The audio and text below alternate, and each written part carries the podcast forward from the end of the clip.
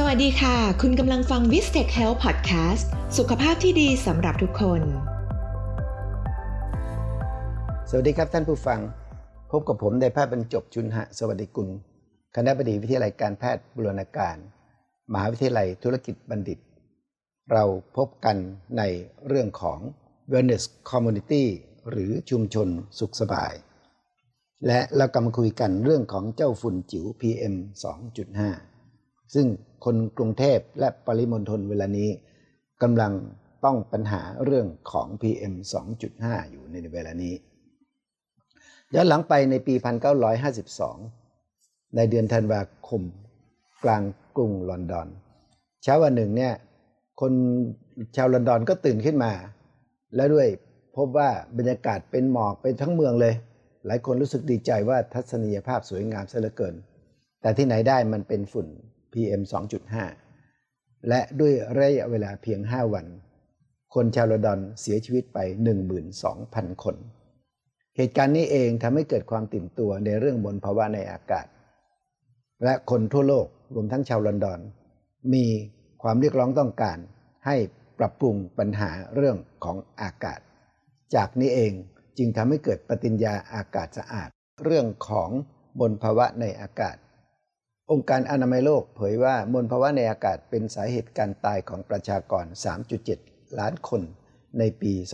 2012 หรือเทียบเท่ากับ 6.7% ของทุกสาเหตุการตาย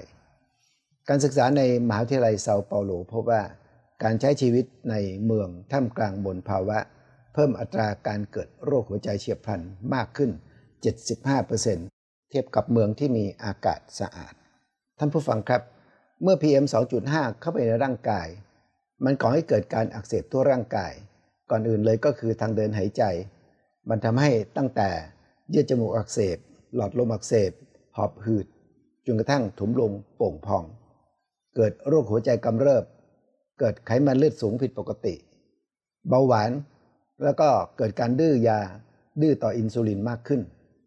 แล้วก็สุดท้ายเกิดไขมันพอกตับกระทั่งเกิดมะเร็งในที่สุดอย่างไรก็ตามเนี่ยท่านผู้ฟังก็อย่าเพิ่งตกใจเพราะแท้ที่จริงแล้วเนี่ยเวลา PM 2.5 เข้าไปในร่างกายของเราร่างกายของเรามีกระบวนการกำจัดสารพิษนะครับอันนี้เป็นอยู่ตลอดเวลาไม่อย่างนั้นคนที่เมาเหล้าครั้งหนึ่งก็ต้องเมาไปตลอดชีวิตสิซึ่งมันไม่ใช่ใช่ไหมครับเพราะว่าร่างกายของเรามีตับซึ่งคอยทำหน้าที่ในการล้างสารพิษต่างๆออกไปอยู่ในตับของเราเนี่ยมีกระบวนการขจัดสารพิษ2กระบวนการซึ่งต่อเนื่องกันกระบวนการที่1หรือเฟส1ร่างกายจะใช้โปรตีนบางตัวเนี่ยเข้าไปจับกับสารพิษแล้วก็เราเรียกว่าเป็นโปรตีนคอมเพล็กซ์ด้วยการทำงานของไซโตโครม P450 ซึ่งทำให้มันเป็นสารที่ละลายในไขมัน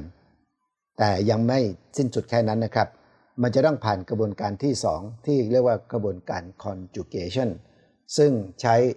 เจ้าเอนไซม์ที่เรียกว่ากลูตาไทโอนเพื่อทำให้สารที่ละลายไขมันตัวนี้เนี่ยให้มันละลายน้ำแล้วก็ปัสสาวะทิ้งไปหรือออกไปทางน้ำดีแล้วก็อุจจาระทิ้งไปเมื่อเรารู้อย่างนี้เนี่ยเราก็สามารถที่จะทำยังไงให้เอื้ออำนวยให้เกิดกระบวนการขจัดสารพิษด้วยตับของเราให้ผ่านเฟสที่1และเฟสที่2ได้นั่นก็คือว่าเรารู้ว่าในเฟสที่1มีสารหลายตัวที่ช่วยอำนวยการขจัดสารพิษในเฟส1เช่นกลุ่มของวิตามิน B กลุ่มของขมิ้นแล้วก็กลุ่มของกระเทียมและชาเขียวเป็นต้นเราพบอีกว่าสารในโอริกาโนและในสมุนไพรไทยที่เรียกว่าใบเนียมหูเสือก็มีสารที่จะช่วยอำนวยการขับสารพิษในเฟสที่1ต่อมาคือเฟสที่2เฟสที่2เนี่ยต้องการการทำงานของสารเอนไซม์ที่ชื่อว่ากลูตาไทโอนซึ่งมีมากในกระหล่ำปีและที่สำคัญอีกอันหนึ่งก็คือสารจากบรอกโคลีมีสารชื่อซัลโฟราเฟนซึ่งจะช่วยอำนวยให้กระบวนการของกลูตาไทโอนทำงานได้ดีขึ้นด้วยเหตุนี้เนี่ยขณะที่เราเจอปัญหามลพิษ PM 2.5 เราก็ทำอย่างนี้สิครับเริ่มต้นด้วยการกินอาหารที่อุดมด้วยสารต้านอนุมูลอิสระเช่นมะขามป้อมแครอทฟักทองปวยเล้งอย่างนี้เป็นต้นแล้วก็กินไขมันดีเช่น น้ำมันมะกอกน้ำมันงาม้อนอะโวคาโดนะครับนอกจากนี้แล้วก็น้ำมันปลาก็เป็นตัวช่วยได้ลดละเลี่ยงการกินอาหารปิ้งย่างทอดสารใส่สีใส่กลิ่นผงชูรสซึ่งเร่งปฏิกิริยาอักเสบในร่างกายที่มีประโยชน์มากก็คือการปั่นบล็อกโคลีกินจะกินอย่างไรติดตามตอนต่อไปครับติดตามรับฟังเอพิโซดใหม่ของ Biztech Health Podcast ได้ทาง Podcast, Spotify, Facebook และ YouTube